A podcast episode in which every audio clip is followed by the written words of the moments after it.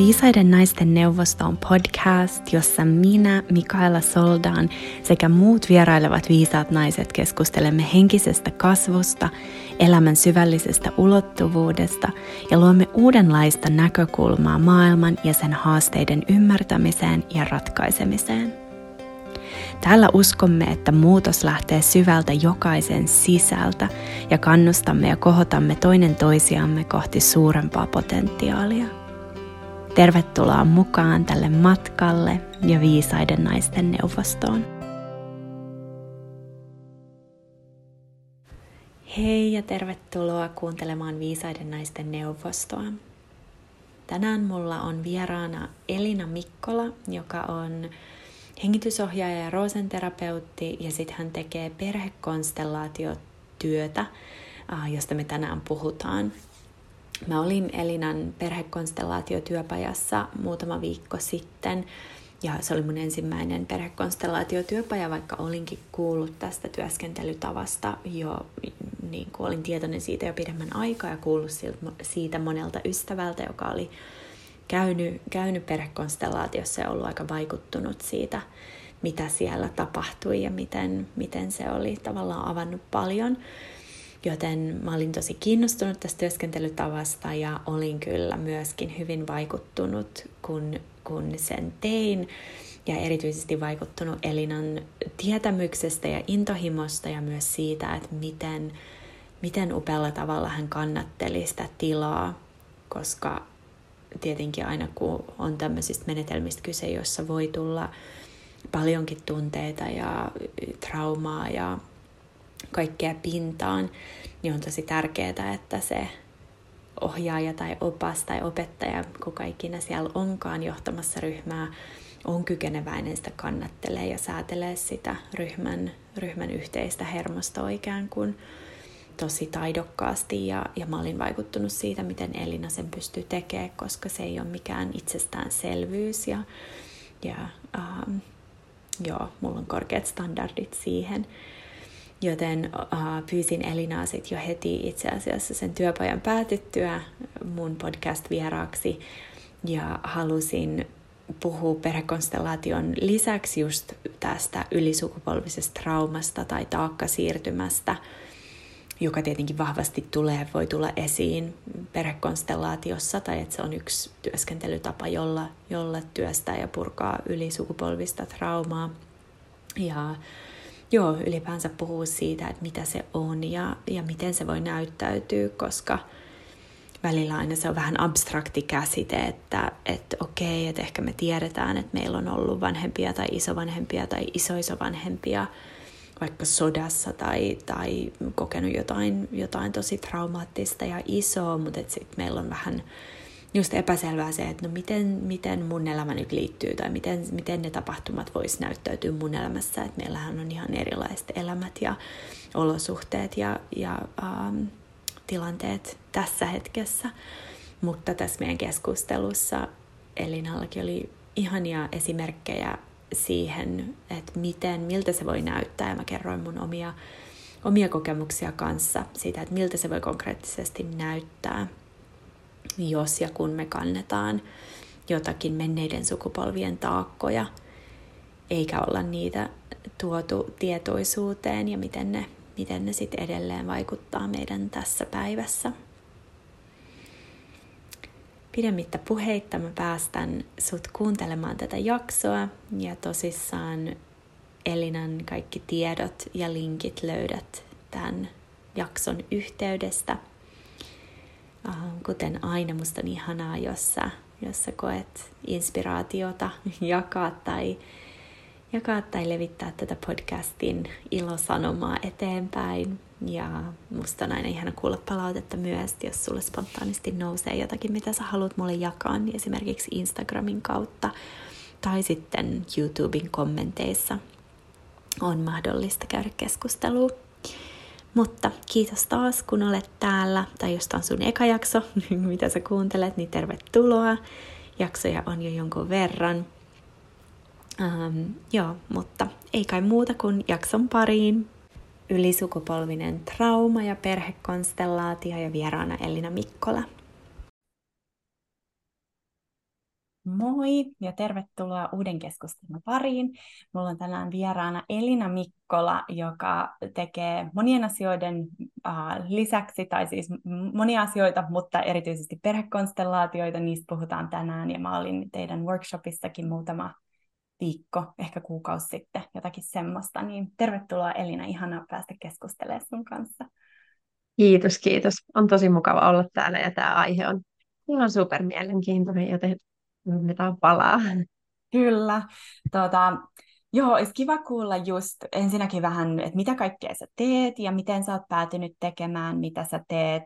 Ja sitten ehkä me voidaan puhua tarkemmin just, että mistä perhe- perhekonstellaatioissa on kyse. Ja sitten mun toiveena oli, oli puhua mikä on paljonkin just aihe, mikä tulee perhekonstellaatioissa, siinä on taakka siirtymään, se ylisukupolvinen trauma, niin ehkä me päästään no. niihin aiheisiin tänään.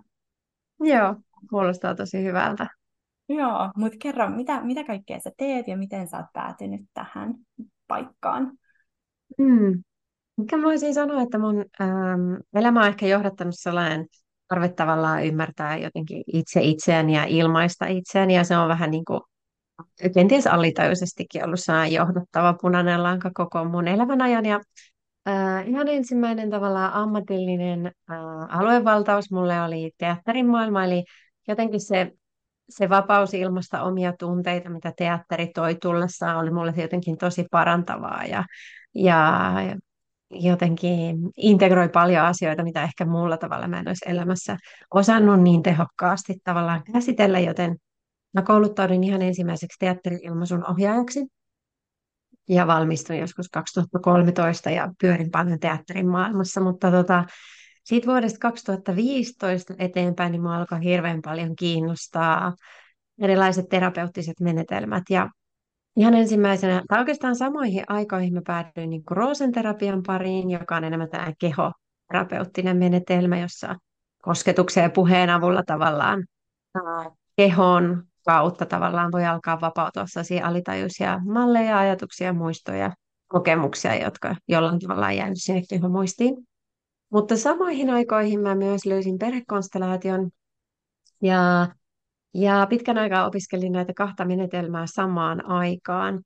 Öm, perhekonstellaatio tuli mulle tosi sattumalta. Mä olin ajatellut opiskelevani taideterapeutiksi ja sitten mä en jotenkin tykännyt yhtään siitä koulutuksesta. Mä menin se ensimmäiseen viikonloppuun ja se oli musta jotenkin tosi ärsyttävä se ope. Ja, ja mä olin, että mä haluan viettää seuraavaa kolme vuotta. Ja, ja sitten samaan aikaan mun puoliso oli niin saanut tosi vahvan kutsun opiskella perhekonstellaatioita. Mä asuttiin silloin Barcelonassa.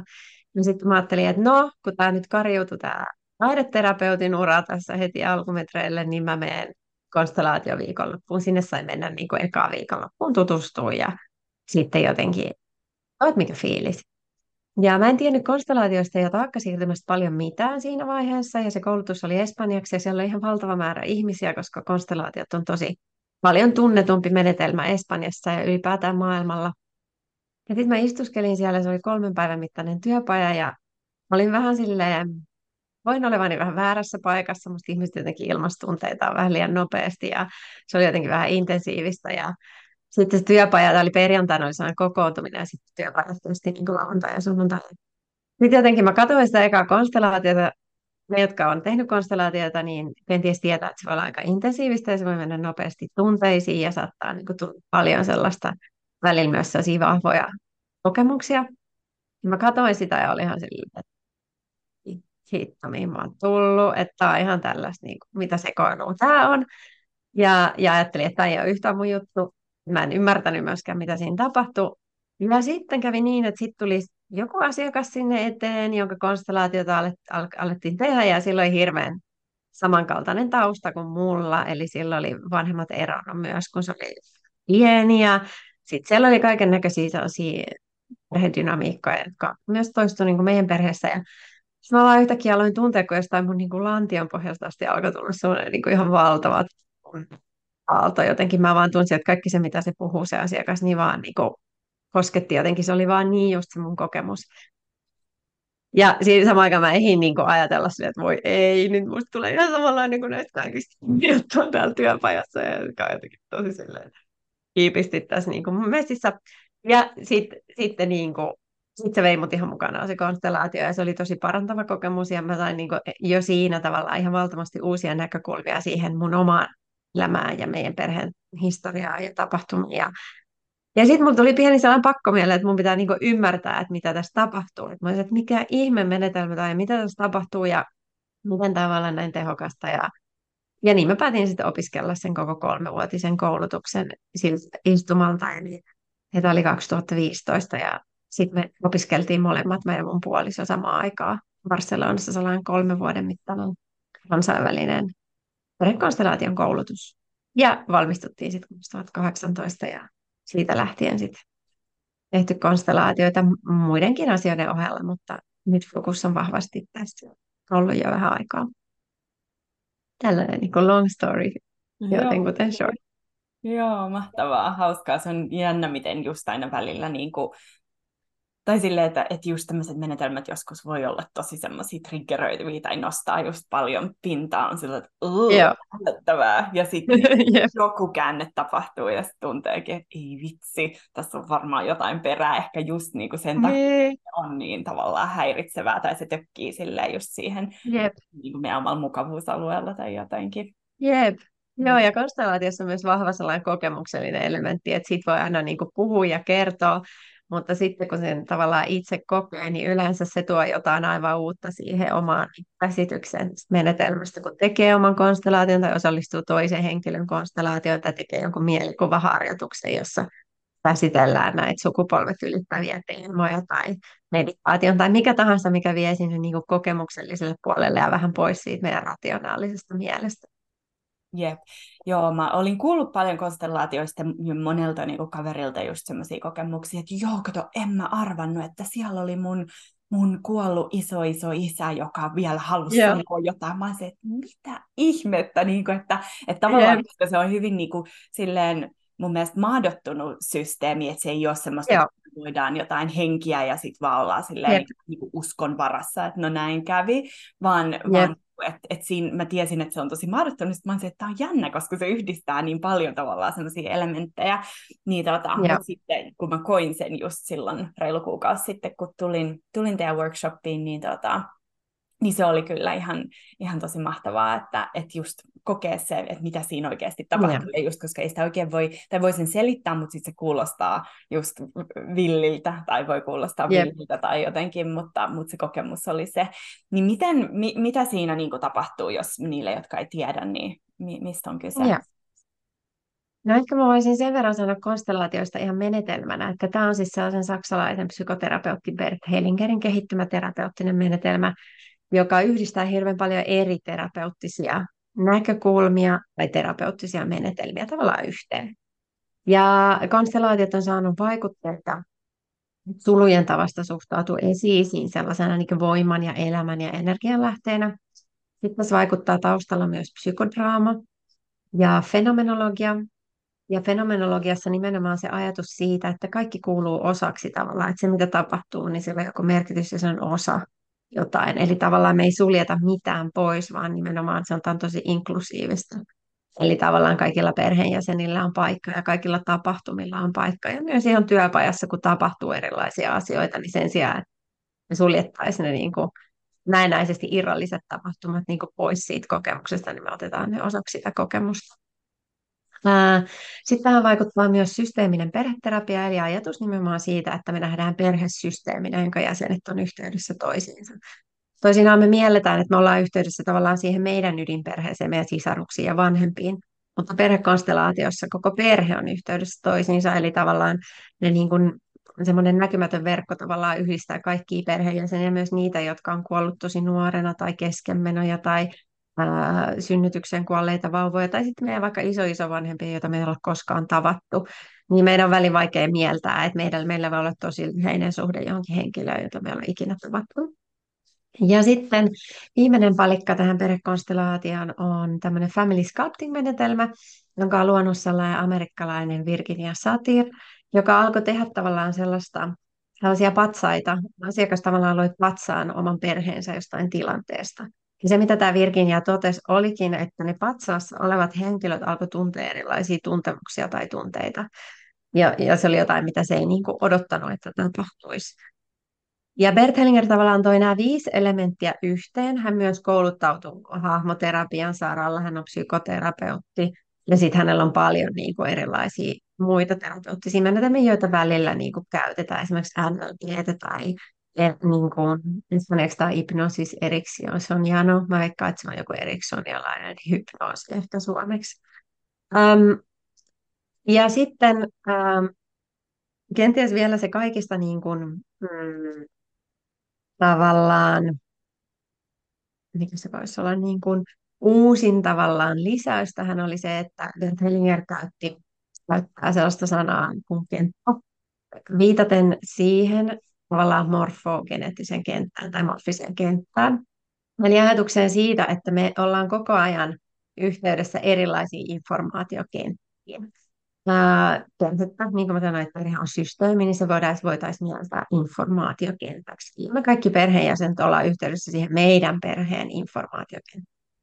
Mutta sitten kun me puhutaan ihan konkreettisesti siitä kokemuksesta, että me tehdään konstelaatio, perhekonstelaatio, niin perhekonstelaatiotahan voi tehdä ryhmätyöpajana tai sitten yksilö, yksilökonstelaationa. Ja jos puhutaan ryhmätyöpajasta, niin siellä on X määrä ihmisiä osallistumassa ja sitten joku tulee tavallaan Yleensä laitetaan esimerkiksi tuolit piiriin ja yleensä siinä on semmoinen iso tyhjä tila keskellä. Ja sitten on yleensä vetäjällä tuoli ja sitten yhdellä asiakkaalla tuoli siinä vetäjän vieressä. Ja sitten osallistujat vuorotellen tulee tekemään omia konstellaatioita. Eli yleensä se konstellaatio koostuu siitä, että me kysytään, että kuka haluaa työskennellä ja halukkaat nostaa käden ylös. Ja sitten me kutsutaan joku istumaan sinne meidän viereen ja sitten me käydään sellainen pieni lyhyt haastattelu. Eli mikä on se haaste, mikä tuo sut konstellaatioiden pariin. Mitä tavoitteita sulla mitä sä haluaisit saavuttaa suhteessa tähän haasteeseen. Ja sen jälkeen me käydään läpi sukua kohdanneita traumaattisia tapahtumia. Mm, konstellaatiot perustuu nimenomaan siihen ajatukseen siitä, että käsittelemättömät traumaattiset tapahtumat voi luoda alitajus ja ajatus ja joka siirtyy sukupolvelta toisen ja tätä kautta vaikuttaa meidän elämän haasteiden taustalla. Niin sitten tavallaan kun me ollaan identifioitu se ongelma ja ne tavoitteet ja ää, sukua kohdanneet tapahtumat, niin sitten alkaa se itse konstellaatio-osuus. Ja se tarkoittaa sitä, että me pyydetään, että jos se teema olisi vaikka asiakkaan äitinsä välillä, niin me saatettaisiin pyytää sitä asiakasta kutsumaan yleisöstä, joku edustamaan häntä ja joku hänen äitiä. Ja nämä henkilöt asettuu tavallaan siihen tyhjään tilaan siinä salin keskellä, jota me kutsutaan myös intiksi. Ja ajatus on siinä, että silloin kun me asetutaan tavallaan toisen perhesysteemin palvelukseen edustamalla jotain henkilöä siitä systeemistä, niin me aletaan myös vastaanottaa tietoa sen perheen sitten tästä.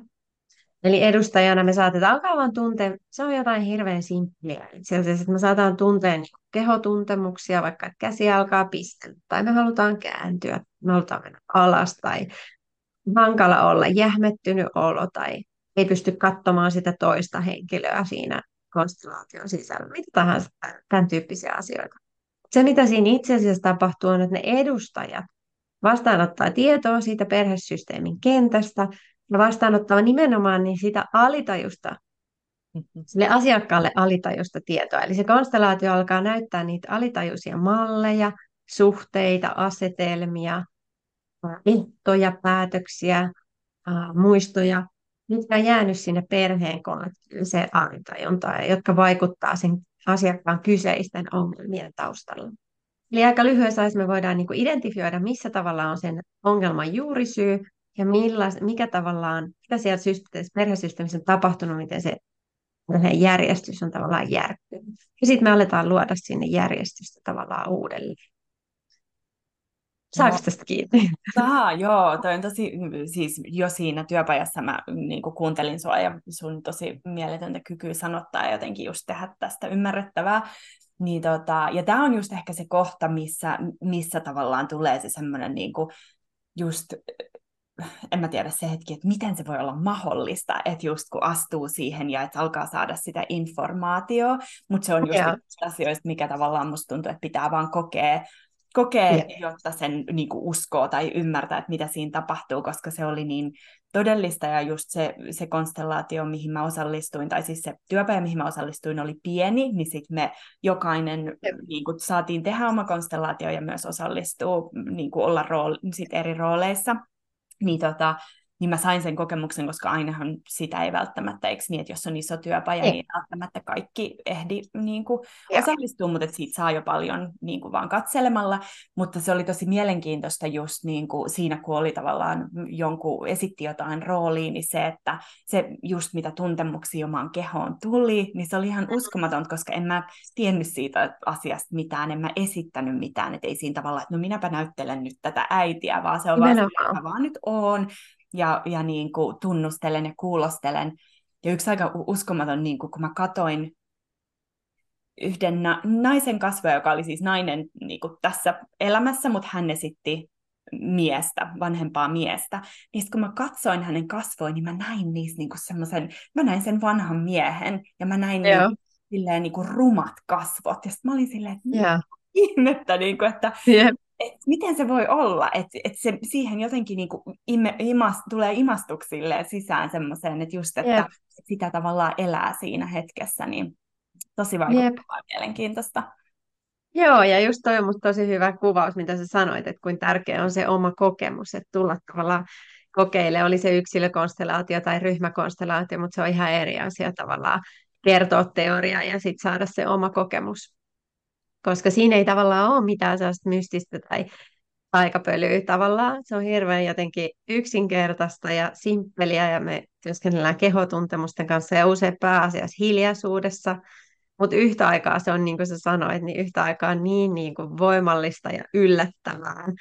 Ja jotain sellaista, mikä hyppää meidän niin kuin sellaisen rationaalisen mielen yli, että mitä, mitä niin kuin ja meidän monet opettajat siellä koulutuksissa, monet on psykologeja ja psykoterapeutteja oli. Ja silleen, että on niin kuin lähes poikkeuksetta kaikki on niin kuin yliopistossa tosi monta vuotta. Ja jopa se meidän niin kuin pääopettaja Joan Garriga, joka on tosi tunnettu espanjankielisessä maailmassa, niin sekin sanoi, että se oli ensimmäinen, niin kuin, että hän itse oli ensimmäinen koko tämän menetelmän niin kuin kyseenalaista ja silloin kun hän niin löysi tämän, että mitä ihme ja ei. Ja jotenkin e, ky, ky, niin kuin kyseenalaisti sitä niin kauan, kunnes niin kuin alkoi uskoa siihen. Hän on siis ihan valtavan niin kuin huikea konstellaatio. Hän tavallaan se vaatii sen oman kokemuksen ja sen, usein sen oman niin kuin, kysymyksen. Me puhutaan paljon siitä, että meillä on joku kysymys, joka ettei ratkaisua vastausta. Ja se kysymys vie meitä niin kuin, erilaisiin paikkoihin, missä kenties me saadaan niitä vastauksia. Ja samalla tavalla joku kysymys meissä sisällä, joka ei jätä meitä tavallaan rauhaa, saattaa viedä meidät konstellaatiopajaa. Ja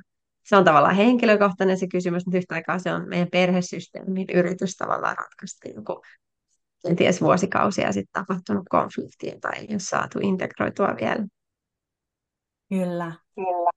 Joo, toi niin kuin, tulee mieleen just, että se vähän niin kuin koska se just mitä me ei tiedetä, niin me ei tiedetä, tai sille, että se mm. on jossain tuolla, niin sitten se on niin mielenkiintoista, että, että se perhekonstellaatio just niin kuin, se tavallaan tekee esityksen sun niin kuin, alitajunnasta tai tiedostamattomasta. Joo. Sä voit katsoa, mitä yeah. niin kuin, omassa tie, tie, siellä niin kuin, syvällä, syvissä tietoisuuden kerroksissa tavallaan tapahtuu. Et kun mä katsoin mun omaa konstellaatio, eli mä istuin paikallaan ja muut esitti niitä rooleja, jotka oli niin kuin, oleellisia siinä mun tarinassa, niin, tota, niin se, mä olin silleen, että ei vitsi, tolta musta just tuntuu, mutta mä en niinku, mm. toi on niin minä, mutta sitten samaan aikaan niinku, mä en ole jotenkin, että, että, että se tuntuu jotenkin kauhean vapauttavalta, että, että se, se osa musta niin kuin, saa tulla näkyväksi, se saa tulla silleen, niin kuin, että jes, että vihdoin silloin joku kanava tavallaan tulla ulos myöskin, että kun se koki niin kuin, syvää tunnetta ja, ja näin, niin se oli, se oli kyllä tosi vaikuttavaa. Ja sitten kans mikä on kivaa tässä, just kun sä puhuit tuosta morfogeneettisestä kentästä, siitä informaation kentästä, mistä niin kuin, mä oon joogan kautta opiskellut niin kuin, ja tavallaan, että koska joogassakin se ajatus on se, että, että me voidaan jokainen yhdistyä näihin energeettisiin kenttiin, mm-hmm. ja, ja, niin kuin, ja että tavallaan, että on tietty niin kuin ehkä tekniikka, miten sä sen teet tai näin, mutta että, että tavallaan se on kiva, kiva just myös tässä perhekonstellaatiossa, että, että siinäkin on se, että, että jokaisella on pääsy sinne informaatioon, että ei Mm. tarvi mennä jollekin niin kuin näkijälle tai kanavoijalle, Mm. joka sit saa sen informaation, vaan tietyllä tavalla se jotenkin Jep. todistaa sitä, että me kaikki ollaan yhteydessä koko ajan siihen informaatioon ja että siellä on ihan tavallisia ihmisiä, jotka tulee Mm. ja ottaa niitä rooleja, jotka niin kuin, tekee näkyväksi jotakin, mikä on mun jossain tietoisuuden kerroksissa niin kuin, tai, ja sitten. Informaatiokentässä, niin se, joo, se on myös mielenkiintoista ja mikä just maadottaa sitä silleen, että ei vitsi, Mm. että jos toi Jep. tavallinen perheenisä tuolta pystyy niin kuin jollakin mm. tavalla kanavoimaan jotain mun isoäidin äitiä, niin, kuin, niin se on aika mahtavaa. Niin. On, on. Joo, se on mun mielestä tosi niin kuin ihanaa just se, että tähän ei tavallaan liitetä sellaista, että se olisi mahdollista vain joillekin, vaan ihan kaikille. Ja joku sellainen tietty arkipäiväisyys yhdistetty siihen, että se on jotenkin tosi niin kuin yllättävää ja voimallista. Se on musta tosi hyvä yhdistelmä. Todella. Tuota, minkälaisen juttujen kanssa ihmiset tulee perhekonstellaatioon, että et, niin kuin, joo, minkälaisia juttuja tavallaan ratkotaan?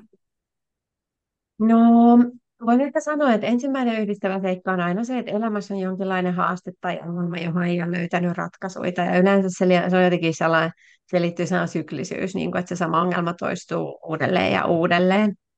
Ja kenties siihen on koittanut löytää ratkaisuja jostain muualta, mutta sitten ei ole jotenkin vaan löytänyt. Sitten aika monet tulee niin ihmissuhteiden ongelmien kanssa, eli ongelmia omien vanhempiensa kanssa tai parisuhteissa tai omien lasten kanssa. Ja sitten tietysti myös niin kuin, konstellaatiolla voi käsitellä terveysongelmia tai haasteita, myös työhön liittyviä haasteita, rahaan liittyviä haasteita. Mutta aika laajalla skaalalla niin kuin ihmisiä, ihmiset tulee, mutta sitten ne kuitenkin ne asiat, niin kuin, kun me aletaan kulkea tavallaan sukupolvia taaksepäin, niin sitten ongelmien juurisyyt kuitenkin tiivistyy niin kuin aika muutamiin tavallaan teemoihin. Et hirveän usein, mm, niin kuin ajatellaan vaikka, että tuli sellainen asiakas, jonka itse asiassa tuli sellaiset sisarukset. Ne ei tullut yhdessä, mutta ne tuli erikseen, mutta niiden teema oli hirveän sama. Molemmilla oli tosi vahva esiintymispelko. Ähm, ja nimenomaan he sanotti sitä niin, että heitä pelottaa tulla nähdyiksi. Ja se oli eka kerta, kun mulla oli tällainen teema niin kuin konstellaatiossa käsiteltävänä, ja se oli musta tosi mielenkiintoista. Ja, ja se esiintymispelko oli siis molemmilla niin suuri, että esimerkiksi jos he aikovat niin aloittaa uudet opinnot, ja siellä opinnossa ensimmäisen koulupäivänä pitäisi esitellä itsensä luokalle, niin he mieluummin ei niin kuin opiskele sit sitä intoa. Siis niin vahva esiintymispelko tai näkymiseksi, nähdyksi tulemisen pelko. Ja sitten kun me alettiin niin tehdä tätä konstellaatiotyöskentelyä, eli katsoa tavallaan niitä sukua, sukua kohdanneita tapahtumia, niin sitten itse asiassa kävi ilmi, että heidän niin isä oli menettänyt ehkä kuusi tai seitsemän sisarusta lapsena. Eli siellä oli ihan valtavasti niin lapsia, jotka olivat kuolleet tosi nuorena.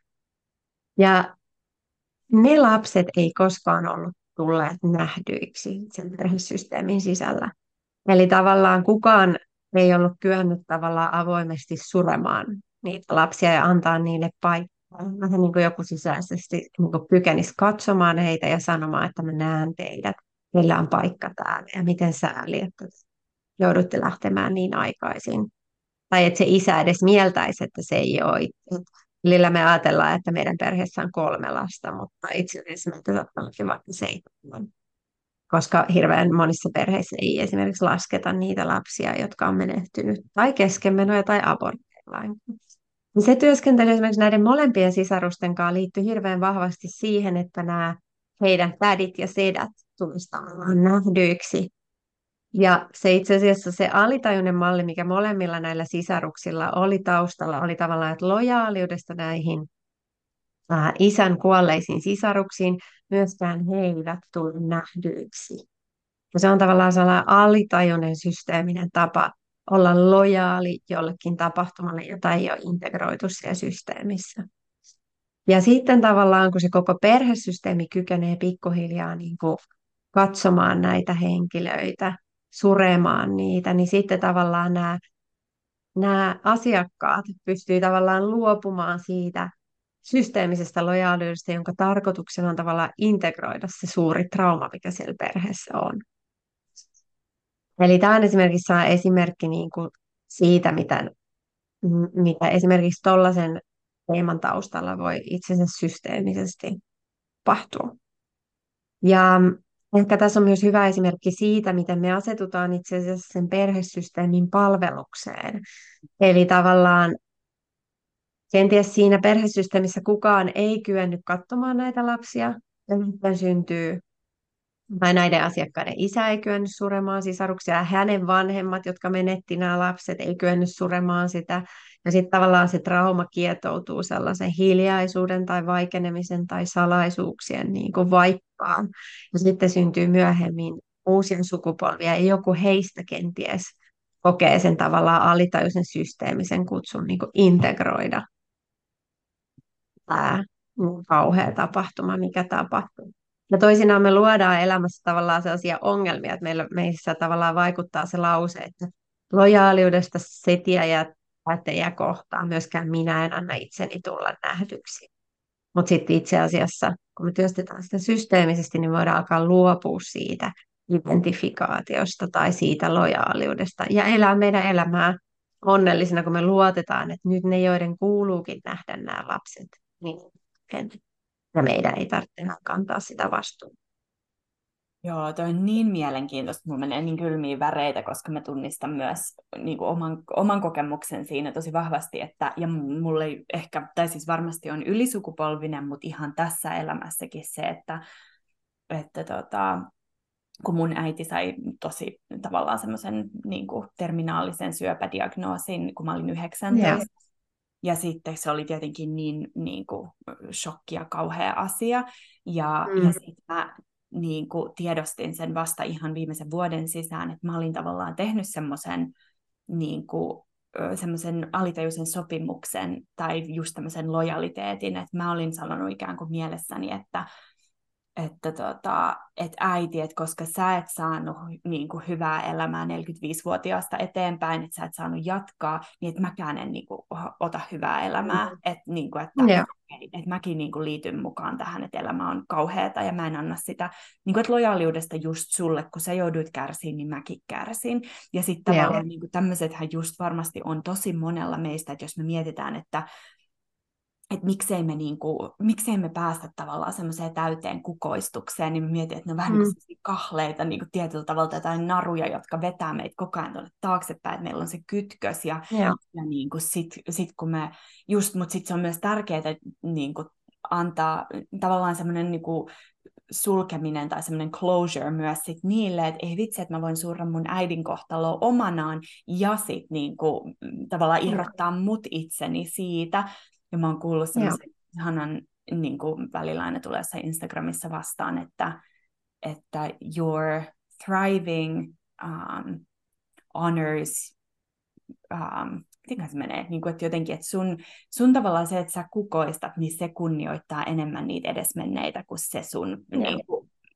kärsimystä. Joo.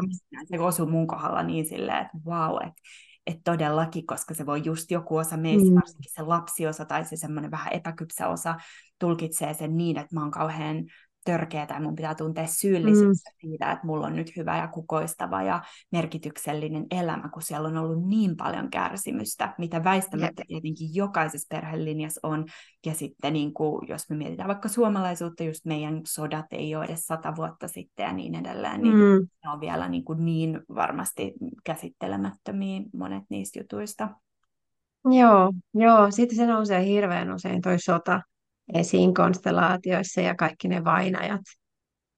Um, ja, jos meillä hirveän monessa perheessä on sitä, että tavallaan joku isovanhemmista on ollut rintamalla ja ehkä kuollut sinne tai tullut takaisin ja sitten kysymys kuuluu, että miten on tullut takaisin. Ja jossain perheessä sodasta ei vaan puhuta, jossain perheissä tulee paljon addiktiota ja väkivaltaa. Ja jossain perheissä sitten se väkivallan kierre tavallaan siirtyy sukupolvelta toiselle, tai alkoholismin kierre siirtyy sukupolvelta toiselle, tai sitten ne salaisuudet, että ei vaan puhuta, tai sellainen hiljaisuus, sellainen sisäinen niin kuin jähmettyminen. Mutta sitten on aika yleistä, että sitten vaikka joku lapsenlapsi tai lapsen lapsen lapsi niin kokee jälleen kerran systeemistä hyvin alitajuista tarvetta tavallaan katsoa niitä sodassa kuolleita, koska hirveän usein ne isovanhemmat, jotka ovat olleet rintamalla, niin ne on joutunut konkreettisesti tappamaan toisia henkilöitä, tai sitten heidän vierestä on tapettu joku ystävä, tai heidän veli on kuollut, tai et siellä, on niinku, siellä on ihan konkreettisesti niinku ruumiita, joita ei kukaan niinku katso. Ja, ja sitten se toisinaan voi olla taustalla just sellaisen mallin, mallin taustalla tavallaan elämässä, kun nimenomaan ei just elä omaa elämäänsä täysillä tai ei nauti omasta elämästään tai ei kukoista tai kokee hirveätä tarvetta olla saan kympin oppilas, tavallaan elää sitä kympin elämää. Et sitäkin mä näen, että tulee tavallaan se, että mä oon niin kova suorittamaan ja mun pitää niin tehdä kaikki täydellisesti ja välillä siellä taustalla vaikuttaa ajatus siitä, että tavallaan se, että sillä hinnalla, minkä jotkut joutu elämästään maksamaan, niin mun elämä täytyy koko ajan olla sellaista kympin. Ja sitten se sellainen vahva niin kuin suorittaminen näkyy siellä taustalla.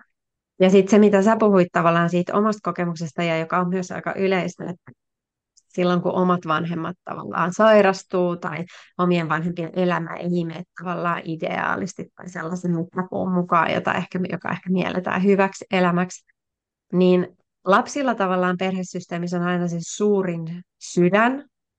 Ähm, ja mä ehkä voin sitä vähän kohta selittää, mutta ajatuksena se, että kun lapsi syntyy perheeseen, niin tärkeintä on, että se lapsi varmistaa sen yhteenkuuluvuuden siihen perheeseen ja niihin henkilöihin, jotka pitää huolta siitä lapsesta.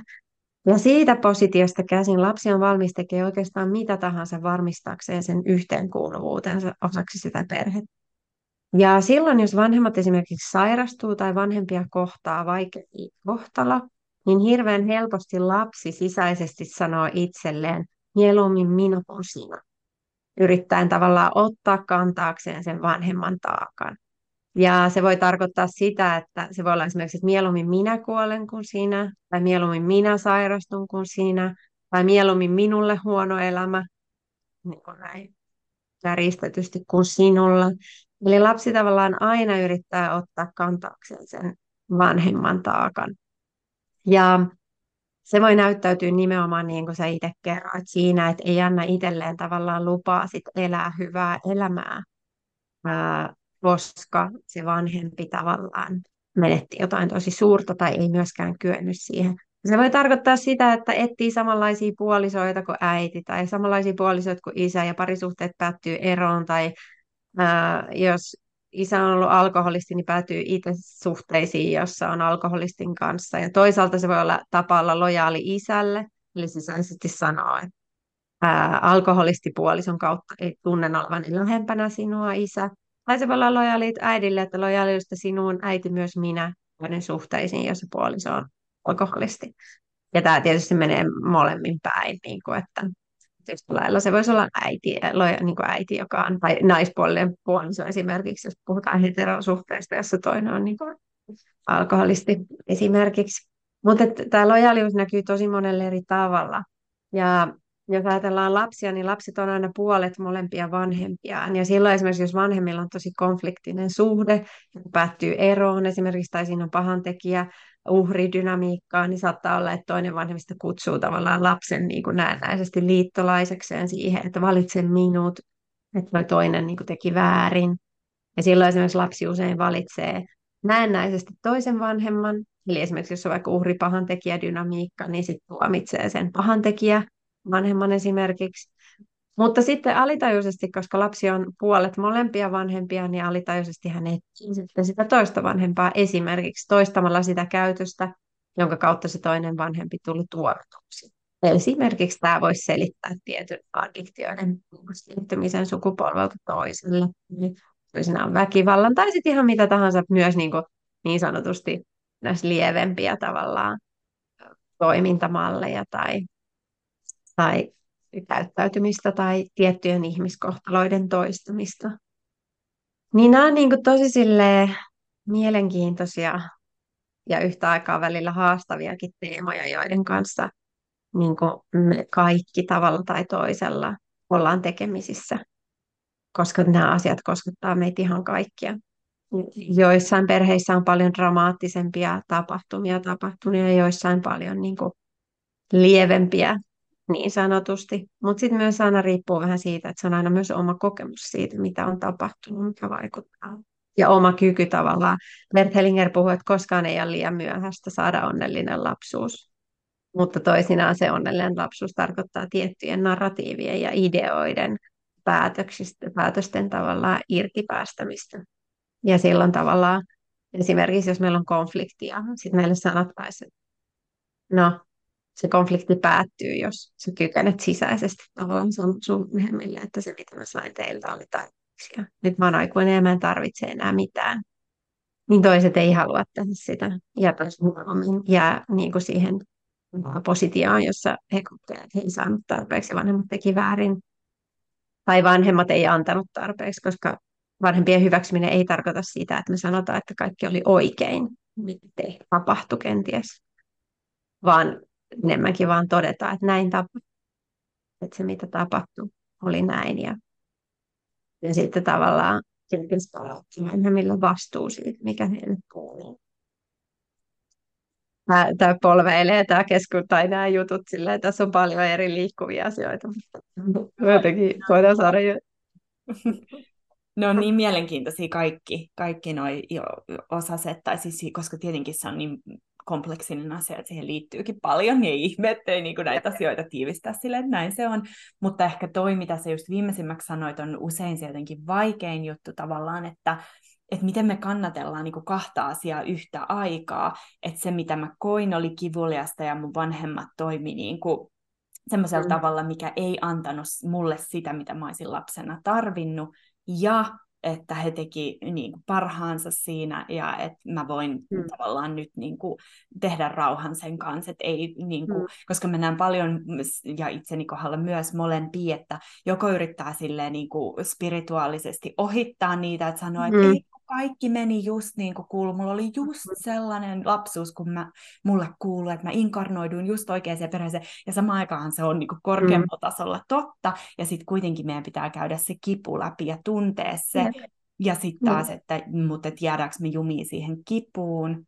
Vai mm. että niin kuin sen jälkeen, kun me ollaan tunnettu se, niin voidaanko me myös tehdä rauha siihen, että et, et, mm. niin, niin, jotenkin, että se on se, yep semmoinen, niin kuin ainakin mitä mä ajattelen, semmoinen tavoite, että, että voisi nähdä tavallaan semmoisella selkeydellä, koska musta tuntuu, että, että silloin kun me, meissä operoi ne trauma-narratiivit tai ne semmoiset niin kuin, niin, jotkut ohjelmoinnit, niin tavallaan sitä ei niin kuin näe. Et voi, mä katoin pitkään mun perhettä, että, että joo, että oli, oli niin kuin hyvä lapsuus, ei siinä mitään, että hyvin mm. meni. Mm. Ja sitten ja sit kuitenkin jotain niin kuin, niin kuin sit tavallaan, koska oma elämä tässä hetkessä on tietyllä tavalla sit peili sille, että minkälaisesta mm-hmm. paikasta mä operoin. Että no joo, mulla on kyllä vaikeuksia ihmissuhteista tai työn kanssa tai rahan kanssa tai just noita teemoja, niin tavallaan, että ehkä joku ei kuitenkaan, ja sen ei tarvi just välttämättä olla niin dramaattista, että sitten mä olin silleen, että no yep. pitäisikö mun nyt alkaa etsiä jotain, että oliko siellä jotain hyväksikäyttöä tai jotain tämmöistä, kun yep. se ei välttämättä tarvi olla niin iso, mm. vaan se, että vitsi mä en saanut semmoista emotionaalista tukea, kun mä olisin tarvinnut, mm. mikä tulee sitten mistä ikinä ja, ja näin, niin, niin tota, se on jotenkin mielenkiintoinen, että sitten sit kun sitä yeah. niin kun alkaa avaa, niin sitten sit jotenkin silmätkin aukeaa silleen, että Aa, nyt mä mm. näen enemmän, että se mikä oli ensin yeah. semmoinen kapea, niin kuin, että joo, ihan hyvin, joo, tämmöistä no välillä sitten vähän riideltiin, niin sitten se yhtäkkiä yep. mä näen mistä tämä, ja sitten vielä, jos vaikka yep. konstellaation kautta sen voi viedä vielä pidemmälle sinne niin kuin, mm. Yep. Jep. Ja sitten tuossa ehkä just se mielenkiintoista, että Hellinger puhuu paljon siitä, että vaan meidän niin vanhempien epätäydellisyyksien ansiosta me voidaan kehittyä. Mm. Että tavallaan vähän samalla tavalla kuin me ollaan kohdussa ja meidän kaikki tavallaan tarpeet on tyydytetty, joka on tavallaan se on täydellinen paratiisi, niin, niin siellä tiettyyn pisteeseen asti me voidaan kehittyä, mutta sitten tulee se hetki, kun meidän pitää tavallaan lähteä sieltä ja, ja tavallaan ne haasteet ja vaikeudet niin tulee vastaan, mutta yhtä aikaa se kasvu, mikä, minkä se mahdollistaa, se muutos on tosi suuri. Niin samalla tavalla tavallaan meidän vanhemmat on niin kuin tavallisia ihmisiä, joilla on tavallisten ihmisten haasteita ja toisinaan me lapset odotetaan, että ne olisi jotenkin täydellisiä, niillä ei olisi mitään virheitä ja että ne osaisi jo kaiken. Ja, ja se ei kuitenkaan niin kuin, se ei ole realiteetti, eikä me itsekään olla täydellisiä. Ja tavallaan loppujen lopuksi sit saattaa löytää sellaisen pisteen, että ja jälleen kerran se ei tarkoita, että sanoisi, että kaikki mitä omat vanhemmat teki oli oikein, vaan enemmänkin niin, että varsinkin sellaisissa perheissä, joissa on tosi, tosi haastavia kokemuksia, niin silloin saattaa olla kyse siitä, että pitää nimenomaan palauttaa vastuu niistä tapahtumista sille aikuiselle, jotta voi lapsena jälleen saada sen oman viattomuutensa takaisin. Koska se tärkeää muistaa, että lapset on niin aina viattomia ja aikuisille kuuluu vastuu. Mutta sitten kun me kasvetaan aikuisiksi, niin meille tulee vastuu. Ja, ja sen jälkeen tavallaan ei mä aikuisen positiosta kenties enää, tai tavallaan, että se on aina se lapsi, joka syyttää vanhempia, mutta aikuinen ihminen ymmärtää tavallaan, että asiat meni tietyllä tavalla. Kykenee kenties palauttamaan heille vastuun, jotta se oma sisäinen lapsi voi olla se viaton, ää, joka sen kuuluukin olla. Joo, hyvin sanotaan ihana toi viattomuus. Tota, ähm, no miten se sitten niinku just konkreettisesti tavallaan se taakka tai se trauma periytyy? Et uskotko sä, että se on geneettistä vai käytöksellistä vai sekä että, että miten, niinku, joo, niinku, mi- miten, miten se käytännössä tavallaan menee, että jos nyt syntyy lapsi, niin että mit, mitä he, niinku, miten he kantaa sitä traumaa jostain vaikka sodasta? Ehkä me ollaan mm. osittain vähän jo niinku käyty tätä, mutta. No siis mm, mä voin puhua ehkä siitä, mitä perhekonstellaatio sanoo aiheesta, koska, koska tota, varmasti niin kuin tiede voisi kertoa tästä ihan hirveän paljon enemmän sellaisesta tieteen näkökulmasta ja solu, solutasolla ja näin poispäin, tai DNAssa ja näin, ää, koska siitäkin on tehty paljon tutkimuksia, jotka on tosi mielenkiintoisia. Ähm, mutta perhekonstellaatiossa se, miten, mitä konkreettisesti niin kuin tapahtuu, mitä me nähdään, että tapahtuu, on se, että tavallaan sukua kohtaa joku traumaattinen tapahtuma, jota ei pystytä integroimaan. Se voi olla esimerkiksi keskenmeno, tai se voi olla sotatapahtuma, tai varhainen kuolema, tai sairaus, tai äm, omaisuuden menettäminen, tai maastamuutto, tai pakolaisuus, tai väkivalta, hyväksikäyttö, tämän tyyppisiä niin kuin, tapahtumia. Ja se, miten se vaikuttaa yksilöön, joka sen kokee, on usein niin, että se ylittää sen käsittelykyvyn rajat. Eli se on joku kokemus, jota ei pysty käsittelemään tai integroimaan. Ja yleensä silloin se vaikuttaa kaikkiin tätä henkilöä ympäröiviin perheenjäseniin tavalla tai toisella. Ja tietysti on sellaista tiettyä luovuutta jokaisen perhesysteemin sisällä, että miten se niin konkreettisesti vaikuttaa. Esimerkiksi niin, että jos otetaan taas se sota esimerkiksi, että iso isä on rintamalla, ja tulee takaisin ja siellä on tapahtunut kamalia asioita, niin sitten voisi esimerkiksi käydä niin, että hän tulee takaisin ja sitten syntyy vaan sanan vaikenemisen muuri niiden sotatapahtumien ympärille. Ja sitten tavallaan tämä iso äiti, joka on odottanut puolisoaan rintamalta, niin voisi kysyä, että millainen puoliso sieltä tulee takaisin ja millainen se parisuhde sen jälkeen on. Ja saattaa olla joissain perheissä kehittyy just sitä niin kuin addiktioita sen pohjalta tai sitten sellaista vaan väkivaltaa tai posttraumaattisia oireyhtymiä tai tämän tyyppistä. Mutta sitten myös voi kysyä, että miten nämä lapset kokee sen, että mitä siinä perheessä on tapahtunut. Eli tavallaan mikä kokemus niillä on siitä, että, että mikä isä sieltä tulee takaisin. Ja usein silloin lapsilla on sellainen kokemus, että niiden isä ei ole tavalla tai toisella läsnä. Liittyy se sitten niinku addiktioihin tai siihen vaikenemiseen tai, tai tota, ää, siihen, että on vaan sellainen niin kuin salaisuuksien vyyhti, niin joka tapauksessa vertauskuvallisesti vähän niin kuin osa sen isoisän sydäntä jäi jonnekin muualle. Ja sitten tavallaan nämä lapset voisivat kasvaa aikuisiksi kokemalla, että niiltä puuttuu niin kuin isä tai että niiden isä ei ole läsnä. Ja kenties ne alkaisi luoda erilaisia toimintamalleja kokeakseen sen isän läsnäolon, joko eri tavoin tavallaan joko kiinnittää sen huomiota tai luoda sellaista käyttäytymistä, joka saisi niin sen isän pois sieltä hiljaisuuden ja vaikenemisen kuplasta. Tai sitten jos vaikka alkoholismia, niin toisinaan siellä taustalla on sellainen, että niin minä kuin sinä ja minä juon, koska sinäkin juot. Tai juomisen kautta ää, maksetaan niiden kuolleiden henki rintamalla, että minunkaan elämä ei ole elämisen arvosta. Ja tätä kautta tavallaan se, se niin kuin vyyhti alkaa sille siirtyä sukupolvelta toiselle. Ja, ja sitten voi tulla esimerkiksi sitten vaikka lapsenlapsi, illaan esimerkiksi masennusta. Ja sitten kun me käsitellään sitä masennusta systeemisesti, niin me aletaan nähdä, että okei, sillä on lapsen lapsella on masennusta, ja sen lapsen lapsen niin kuin vanhemmat, niin sen isän isä oli rintamalla ja sen isoisä oli alkoholisti ja sen isä, hän asiakkaan isä koki, että hänellä ei ole isää, koska isä vain joi ja sen vanhempien parisuhde hajos ja, ja sitten siellä näkyykin sit se sota ja sitten ne vainajat siellä taustalla. Ja tavallaan sitten me nähdäänkin se masennus sellaisen isommassa kontekstissa, systeemisessä kontekstissa, jossa se itse asiassa siellä taustalla voi vaikka vaikuttaa lause, että minäkään en elä, koska sodassa nämäkään henkilöt eivät eläneet esimerkiksi. Mm. Tai esimerkiksi minulla oli sellainen asiakas, jolla oli tosi mielenkiintoinen tilanne, että se, sillä oli aina taloudellisia haasteita, että se ei niin kuin, päässyt taloudellisesti sellaiseen tilanteeseen, jossa sillä olisi hyvin stabiili taloudellinen tilanne. Eli ne, ne yritti puolisonsa kanssa niin rakentaa taloja ja myydä sen ja saada voittoa ja sitten jää tavallaan voitolla. Ja jostain syystä niin kuin, se ei koskaan onnistunut kunnolla. Ja sitten kun mä aloitin käsitellä tätä niin kuin systeemisesti, niin sitten näkyy, että hänen vanhemmat oli ollut yhdessä vaiheessa elämänsä niin miljonäärejä. Niillä oli hirveän menestynyt yritys. Ja, ja sitten kävi niin, että ne oli lähdössä illanviettoon ne vanhemmat ja lapsia jäi hoitamaan lastenhoitaja. Ja sitten kun ne pääsi sinne illanviettoon, niin se lastenhoitaja soitti ja sanoi, että yhtä lasta ei löydy mistään. Ja sitten kävi ilmi, että tämä kaksivuotias lapsi oli hukkunut. Ja siitä kaksi vuotta myöhemmin niin nämä vanhemmat menetti sen miljoona omaisuutensa kokonaan. Ja siitä muutamia vuosia myöhemmin syntyi tämä asiakas. Eli hän ei ikinä ollut tavannut tätä sisarustaan, joka oli kuollut.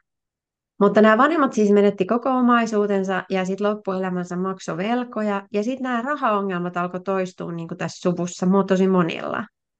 Ja, ja tota, sitten kun me systeemisesti käsiteltiin, niin myös tämän asiakkaan niin kuin, ää, alitajunnassa oli tavallaan sellainen lause, niin kuin, että, ajatus siitä, että minäkään en niin menesty taloudellisesti ja se on tavallaan tapa lunastaa sitä elämää, joka ei pystynyt jatkumaan.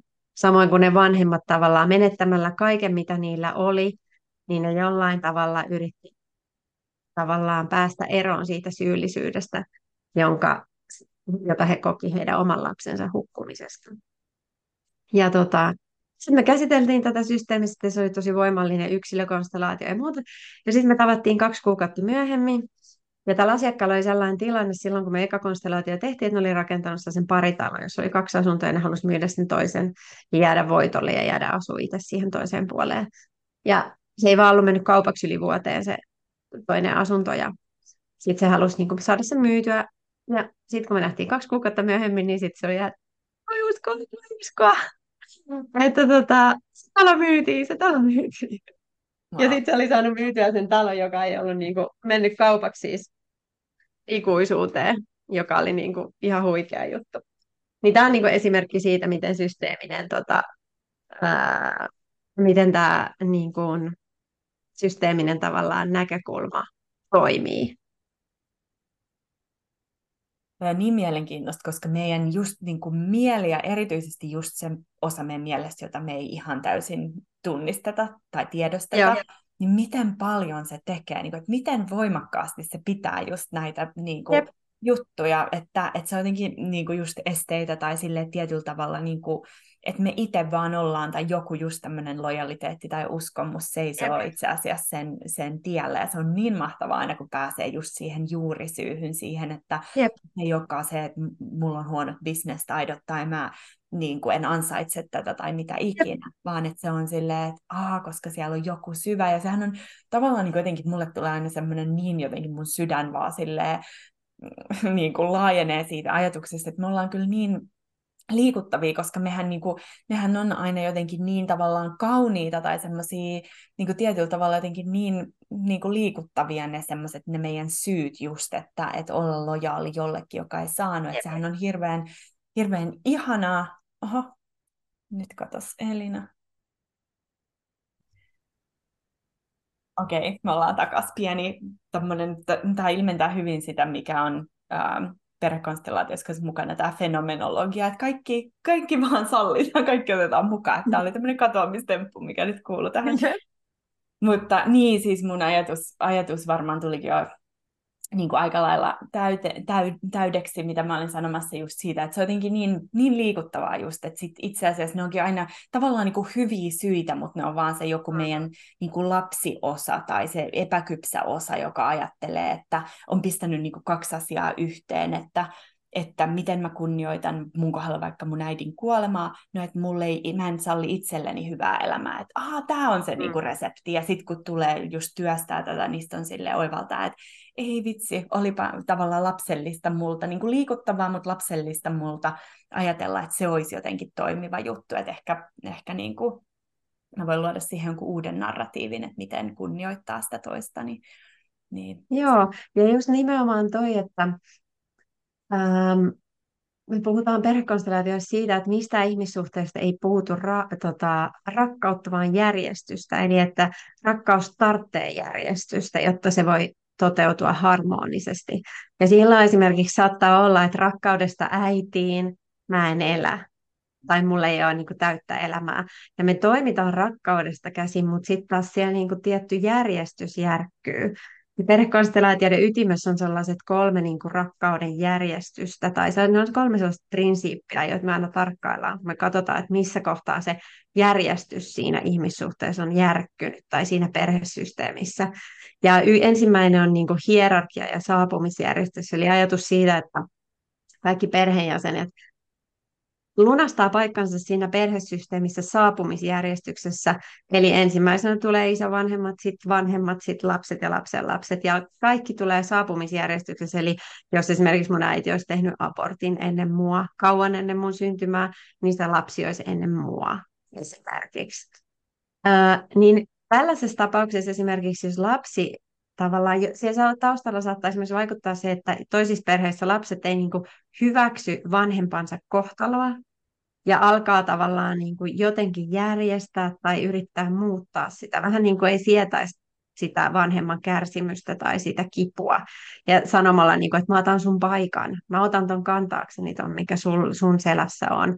Niin silloin tavallaan tämä hierarkian prinsiippi alkaa järkkyä, koska se lapsi tavallaan asettuukin sinne vanhemman tasolle rakkaudesta, mutta se järjestys järkkyy, koska lapsien kuuluu olla vain lapsia, ja toisinaan se kivuliain osa on niin kuin hyväksyä se, mitä meidän vanhemmille tapahtuu. Hyväksyä heidän kuolema tai hyväksyä se, että, että he ei halua elää, tai hyväksyä se oman vanhemman alkoholismi, tai hyväksyä se oman vanhemman niin kuin negatiivisuus, tai se, että elämän ilon puute, ää, mitä ikinä se onkaan. Ja se on tavallaan se vaikea askel niin kuin hyväksyä se, mitä tapahtuu. Ja se ei taaskaan tarkoita sitä, että välttämättä sanoisi, että se oli oikein ja ihanaa, että näin kävi, vaan se, että näin, tämä on niin se tosiasia tavallaan.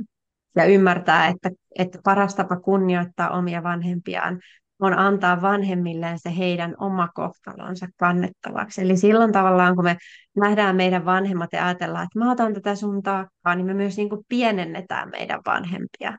Mm. Me tehdään heistä paljon pienempiä ja joskus niin kuin me otetaan heiltä sitä heidän itseisarvoa pois tai sitä kunnioitusta pois sillä, että me ajatellaan, että ei mun äiti pysty tuohon tai toi on ihan liikaa sille, mäpä, mäpä otan tuosta vähän sen mulle. Niin itse asiassa se on niin kuin myös sellainen tilanne, missä lapsi tekee itsestään liian suuren niin, ja suuremman kuin mitä hän on. Hmm. Kyllä, ottaa jonkun supersankari viitan, että minä tulin tähän perheeseen ja niin. kaikkien taakat kantaakseni, koska minä yep. pystyn siihen ja että noi on vaan että tietyllä tavalla niin kuin, joo, että vaikka se voi tulla semmoisesta myös niin kuin just siitä empaattisuuden paikasta, mutta sitten se voi tulla myös hmm. niin niin kuin, vähän niin kuin, että asettaa itsensä ylemmäksi ja katsoa muita alas, ei ne pysty. Ja se on musta yep. ihana ajatus just, että antaa ihmiset takas itselleen just sen vastuun ja niin kuin kaiken sen, että kyllä se yep. pystyt ton handlaamaan, että mä luotan suhun yep. niin paljon, että sitähän on semmoinen jotenkin niin kuin ehkä terveempi rakkaus ja yep. tuleminen. Jep. Ja se on just sellainen hankala askel, että siihen yleensä se on sitten se, se työstö. Mm. Se on se, mitä niin kuin me työstetään, että yleensä se askel ei tule päivästä toiseen, vaan se tulee niin kuin se yleensä on prosessi ja vaatii niin kuin aikaa, joka on ihan luonnollista, koska välillä on tosi kivuliasta niin kuin hyväksyä ne asiat, mitkä tapahtuu, tai vaikka ei olisi tapahtunut mitään dramaattista, niin välillä on niin kuin vaikea vaan jotenkin olla sillä, että okei, näillä eväillä mennään.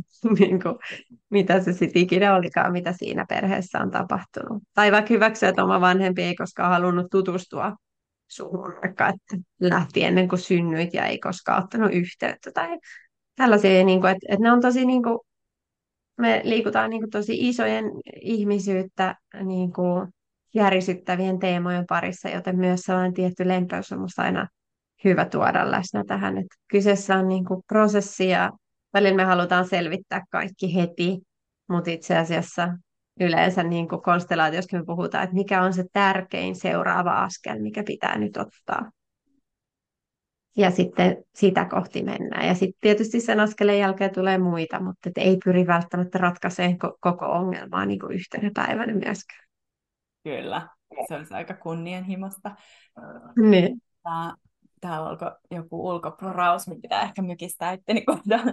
Mutta mä haluaisin kysyä semmoista, että just kun niin kuin, jos, jos on niin kuin tiedostaa nämä asiat ja vaikka ja. tämmöinen pari kolmekymppinen, nelikymppinen ihminen, joka haluaa oman lapsen tai on jo vanhempi ja ajattelee, että, mm. että miten mä voin niin kuin, tämän mm. tavallaan niin kuin estää sen, että se taakka siirtyisi mun omalle lapselle, että miten voi olla mahdollisimman semmoinen vanhempi, että mm. et niin kuin ei, ei pistä sinne eteenpäin ainakaan niitä kauhean kivuliaita juttuja, niin mitä sä ajattelet siitä tai mitä sä sanot siihen? Mm. No joku just äh, tota, äh, luki jonkun sitaatin pari viikkoa sitten, mitä Gabor, Gabor Mate oli sanonut jollekin, joka oli kysynyt, että miten mä, jolle ei ollut vielä lapsia, joka oli just halusi tietää, että, että miten voi olla siirtämättä taakka siirtymään. Ja sitten ensimmäinen asia, mitä se vastasi, oli, että, että sä tulet siirtämään joka tapauksessa, että voit, voit rauhoittua ja relata. Ja sen jälkeen se puhuu siitä, että kuinka paljon sukupolvet on muuttunut, niin kuin, että kuinka paljon meidän vanhemmat on miettinyt näitä asioita ja kuinka paljon meidän sukupolvi miettii näitä asioita, että ihan valtava tietoisuuden niin kuin, tietoisuuden lisääntyminen niin kuin näissä teemoissa on niin kuin viime vuosikymmeniä aikana tapahtunut. Ähm, niin jotenkin se, mitä mä näen ehkä eniten just työpajoissa ja asiakkaiden kanssa on tavallaan, että lapset voi hyvin silloin, kun vanhemmat antaa lapsien olla lapsia ja vanhemmat pitää huolta omista asioistaan joka voi tarkoittaa itsensä kanssa työstämistä, oman niin kuin, systeemin käsittelyä, mutta myös sitä, että nykypäivänä niin kuin hirveän usein lapset saa välillä jopa liikaa huomiota, että vanhempien ja lapsen välillä on sellainen kolmio, jossa lapsi tavallaan kutsutaan olemaan niin kuin tärkeämpi tai kutsutaan sen pariskunnan niin kuin erilaisten dynamiikkojen välikappaleeksi esimerkiksi. Ja jotenkin sitä vaan, että lapset saisi olla ihan rauhassa lapsia ja vanhemmat käsittelisi itse omia asioitaan. Konstellaatioissa me nähdään paljon, että lasten ongelmat, kun niitä käsitellään systeemisesti perhekonstellaatioiden kautta, niin hirveän usein itse asiassa ne on sen pariskunnan välisiä konflikteja.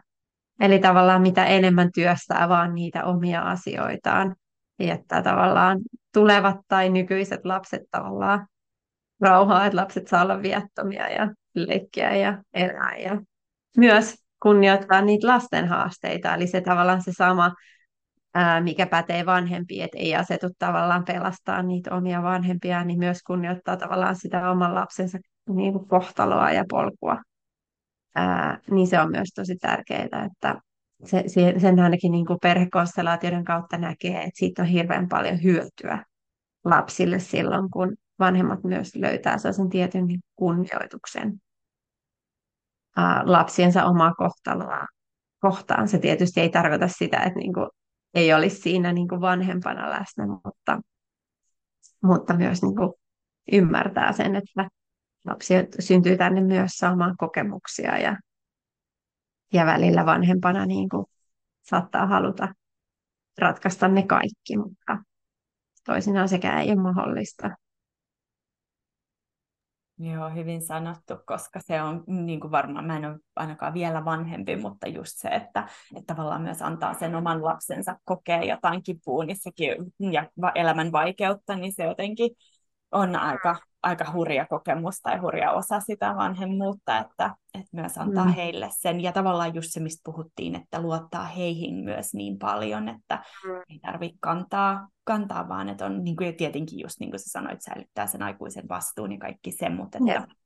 kuitenkin yep. Ja miten sitten, jos joku ajattelee, että, että vaikka on jo aikuiset lapset tai että, niin kuin, että, on, että voiko, voiko koskaan olla liian myöhäistä tai voiko niitä muuttaa, mm-hmm. Niin kuin, että jos on ikään kuin jo kasvattanut omat lapsensa, niin tota, mutta että nyt haluaa alkaa itse tekemään sitä työtä, niin voiko se muuttua vielä niin kuin se oma suhde omiin lapsiin, vaikka he olisivat Joo, voi tosi paljon. Voi tosi paljon muuttua niin kuin Uh, ihan sen kautta, että itse käsittelee niitä omia asioita. Et me puhutaan niin sellaisesta, kun puhutaan näistä informaatiokentistä ja siitä, miten perheessä niin se informaatio siirtyy, niin samalla tavalla niin kuin välillä tulee sellaisia niin kuin ns-tajanomaisia tavallaan asioita, jotka tapahtuu sitten, kun työstää jotain systeemisesti. Että et tietyt asiat saattaa loksahdella sitten, kun yksi henkilö tavallaan alkaa käsitellä itsestä käsin niitä perheen tai häntä, hänen niin kuin haasteitaan, niin sitten se myös, kun me aletaan purkaa sieltä meidän solun muistista ta, niitä teemoja ja niitä niin kuin ehtoja, ajatuksia, asetelmia, muistoja, kuvia, mitä ikinä, mitkä on pitänyt meidät tietyssä paikassa, niin silloin myös tavallaan kun meihin vaikuttaa nämä alitajunaiset mallit, niin me annetaan vain tietty niin kuin mahdollisuus toisille tulla tavallaan vuorovaikutukseen meidän kanssa. Ja sitten kun me itse muututaan, niin me myös aletaan luoda sellaista vapautta toiselle tulla nähdyksi niin kuin erilaisena, ää, koska se on niin kuin aikaisemmin ollut niin rajoittunut se mahdollisuus siihen vuorovaikutukseen, mitä me niin kuin peilataan ulos. Niin silloin myös niin kuin se toinen osapuoli saattaa sitten kokea niin kuin vapautta ilmasta itseään eri tavalla tai ottaa yhteyttä. Toisinaan käy niin, että perheessä vaikka kymmenen vuoteen lapsi ei ole puhunut vanhempiensa kanssa ja sitten tekee tosi merkityksellisen konstellaation ja sitten yhtäkkiä vaikka toinen se vanhempi soittaa. Tai, et jotenkin, ja sitten tietysti me voidaan kysyä, että no mikä nyt aiheutti minkäkin, niin kuin, ja siihen ei varmaan mitään selkeää niin selitystä ole. Uh, mutta se on jotain sellaista, mitä aika usein alkaa tapahtua, kun työstää asioita systeemisesti. Ja sitten tietysti niin kun, esimerkiksi nyt on hirveän paljon tullut kysymyksiä avioeroista ja miten vanhemmat voi niin kun erotessa auttaa eniten lapsia niin kun, niissä tilanteissa. Ja hirveän paljon me niin ollaan puhuttu siitä, että kuinka niin kun lapsessa just vanhemmat on niin yhtä ja, ja kuinka niin tärkeää on, että tavallaan jos lapsi kokee, että se toinen vanhempi tuomitsee tosi vahvasti sen toisen vanhemman, niin silloin se lapsi itse asiassa usein alitajuisesti kokee, että puolet hänestä tuomitaan, että puolissa osassa häntä ei ole niin kuin lupa olla, tai että hänen ei ole lupa olla osa sitä, mitä on. Ja sitten se on hirveän hyödyllistä, että kun nämä vanhemmat käsittelee tätä eroa, ei välttämättä yhdessä, vaan molemmat itsekseen tai yksi osapuoli edes, niin löytää sellaisen pisteen, missä voi niin kuin omassa lapsessa rakastaa myös sitä toista vanhempaa, vaikka se parisuhde päättyy. Ja esimerkiksi sellaisissa tilanteissa niin ne vanhempien ja lasten välit voi parantua ihan hirveän paljon tosi lyhyessä ajassa, kun se lapsi alkaa kokea lupaa olla oma itsensä. Ja koska taas me palataan siihen, missä me puhuttiin aikaisemmin, että erotilanteissa, niin ei siinä lapsessa ne vanhemmat eroa.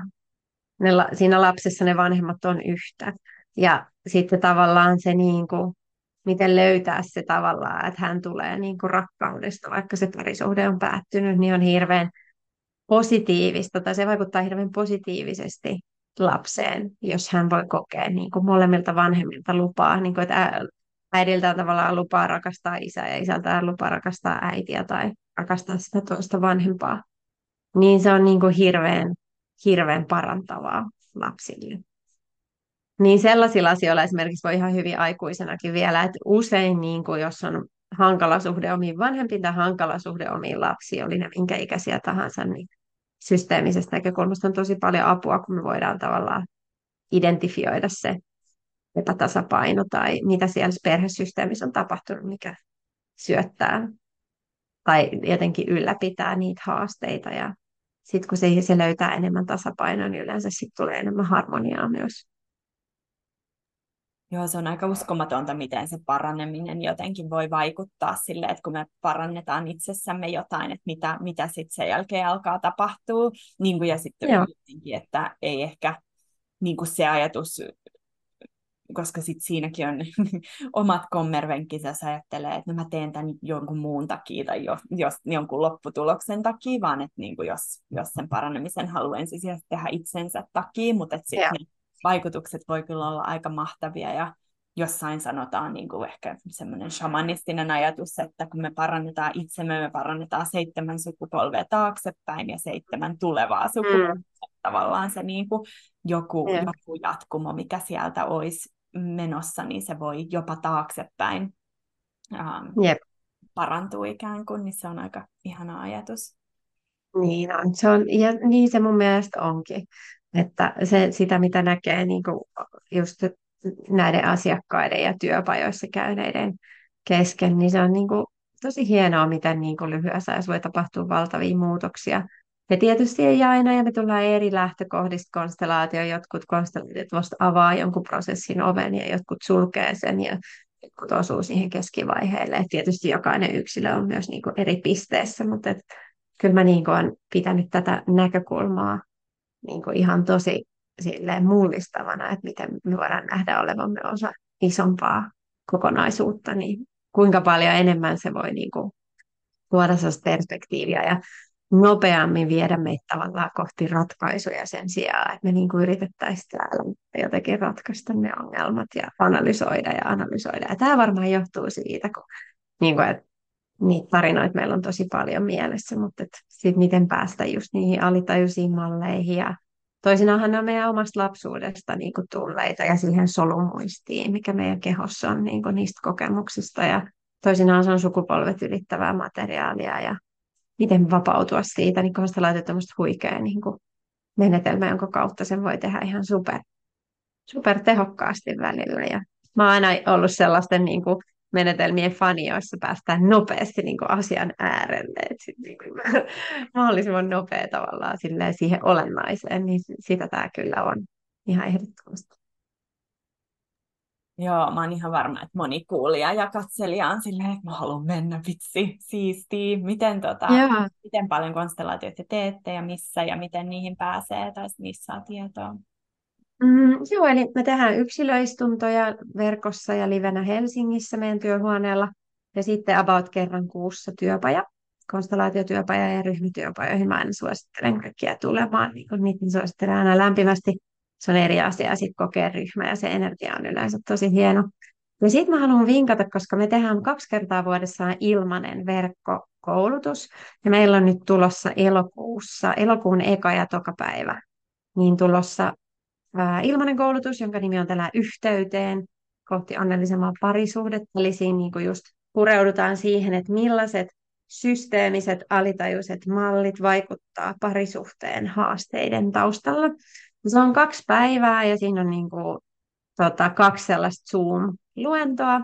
Niin siihen voi vielä ilmoittautua ja mä lämpimästi suosittelen, jos nämä aiheet kiinnostaa. Et siinä me yritetään niin kuin, silleen, mahdollisimman kattavasti niin kuin näiden kahden päivän aikana kertoa tästä parisuhteen teemasta. Ja siihen voi osallistua vaikka jos parisuhteessa, eli nimenomaan mitkä tahansa haasteet parisuhteen kentällä, oli se sitten, että haluaa erota tai on eronnut tai on vaikea parisuhde tai on ihana parisuhde, mutta haluaa, että se jatkuu ihanana tai on yksin eikä ymmärrä, miksi on yksin tai perustaa uusia perhettä ja siihen liittyviä haasteita tai mitä ikinä, niin tavallaan kaikki parisuhteen kentän haasteet, niin niihin me niin pureudutaan siellä, niin sinne voi ilmoittautua. Meillä on Instagram-sivu, sieltä löytyy linkki kaminun.fi, on se Instagram-sivu, niin sieltä pääsee linkillä ilmoittautumaan, tai sitten meidän nettisivuilta kaminun.com kautta yhteyteen, niin se on sellainen suora tapa myös ilmoittautua mukaan, niin se on sellainen mun mielestä hyvä aloitus, jos ei ole koskaan tehnyt konstelaatioita ja sitten vielä se on just nyt tulossa ja seuraava ehkä vasta ensi vuoden alkupuolella tulossa, niin on niin kuin silleen hyvä mahdollisuus sukeltaa heti näihin teemoihin. Mahtavaa. Joo, kaikki linkit mm. löytyy, löytyy tota, näiden tämän podcastin tai jakson yhteydestä. Onko mitään muuta, mitä vielä haluat lisätä tai mitään, mitä jäi sanomatta? No mä, mä oon viime aikoina, mulla on hirveästi resonoinut sellainen Stefan Hausnerin perhekonstellaatio-ohjaajan lause. Hän, hän sanoo näin, että kun yksi ihminen perhesysteemissä on valmis avaamaan sydämensä kaikille, jotka kuuluvat sen perheen osaksi ja kaikelle, mitä on tapahtunut, niin kun on tarpeeksi aikaa ja tarpeeksi tilaa, niin parantuminen on mahdollista. Ja musta se on tosi ihana ajatus. On. Siihen on ihana päättää siihen ajatukseen, että on, on niinku, joo, sitä toivoa tai sitä, että ei ole, mitään ei ole mennyt niin pahasti vialle, etteikö sitä voisi parantaa. Mm. Jep, jep. Mahtavaa. Kiitos super paljon Elina, kun tulit vieraaksi. Kiitos kutsusta. Oli ihan ihana jutella näistä aiheista ja kiitos kysymyksistä ja kiitos sun omista oman tarinan jakamisista ja reflektioista. Ne oli tosi arvokkaita. Kiva kuulla. Joo, kiitos. Kiitos. Joo. Tätä keskustelua voisi jatkaa. Ehkä me joskus päästään vielä uudelleen jonkun niin kuin Jep. aiheen pariin. Tai siis tästä Jep. Joo. Jep. Jep. Kiitos, kiitos, kiitos. Kiitos. Ja moi.